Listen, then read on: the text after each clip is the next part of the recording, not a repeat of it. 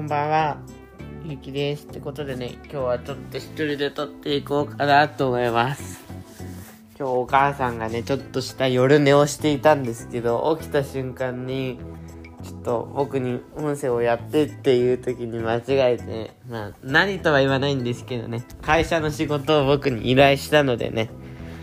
僕は今からね、のんちのために、のんちの会社の仕事をやってあげます。はい。ということで、ゆうきは、今から会社の仕事をするんですけど、えー、っと、今日の音声の出来事はね、まあなんか、その大きな話題はないので、最近学校で起きた出来事をちょこちょこ話していこうかなと思います。まずは初めにあったのはですね、てか、前も話したかもしれないんですけど、僕たち1年1組ってまあ1の1ってことは一番初めってことじゃないですか。学年もクラスも。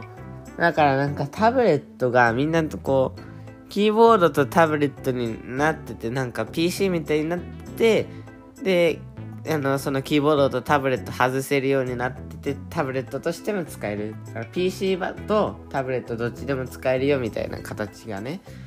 みたいな風になってるんですけどうちのクラスだけはそのタブレットの台数がなくて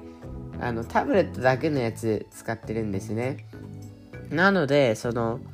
僕たちはその別別付属のその外付けのフルキーボードを使ってえー、っとそうですね。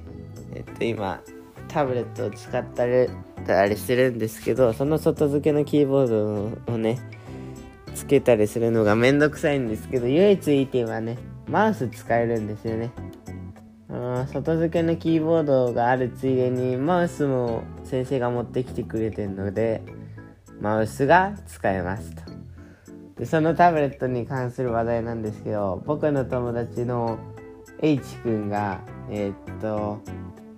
すごいあの自分のこうパソコンのパスワードを打つのが早いんですよね。えー、っと、約9文字ぐらいのパスワードを1秒ぐらいで打ちますね。うん、しかもあの、英語の、英語と記号と数字が結構バラバラ全部入ってるようなパスワードだったんで、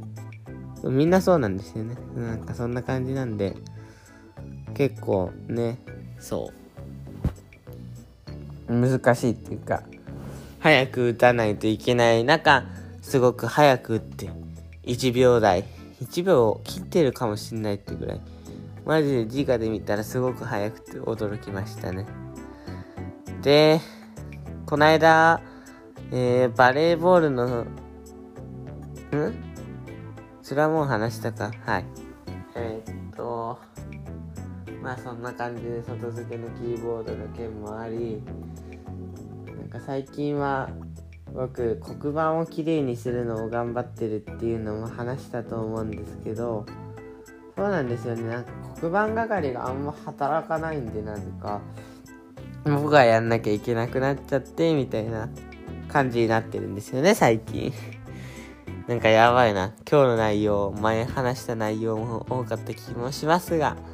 まあ今日はそんな感じでのんびり話第2弾っていうことで話していきました。ってことで今日も聞いてくださりありがとうございました。また明日も聞いてください。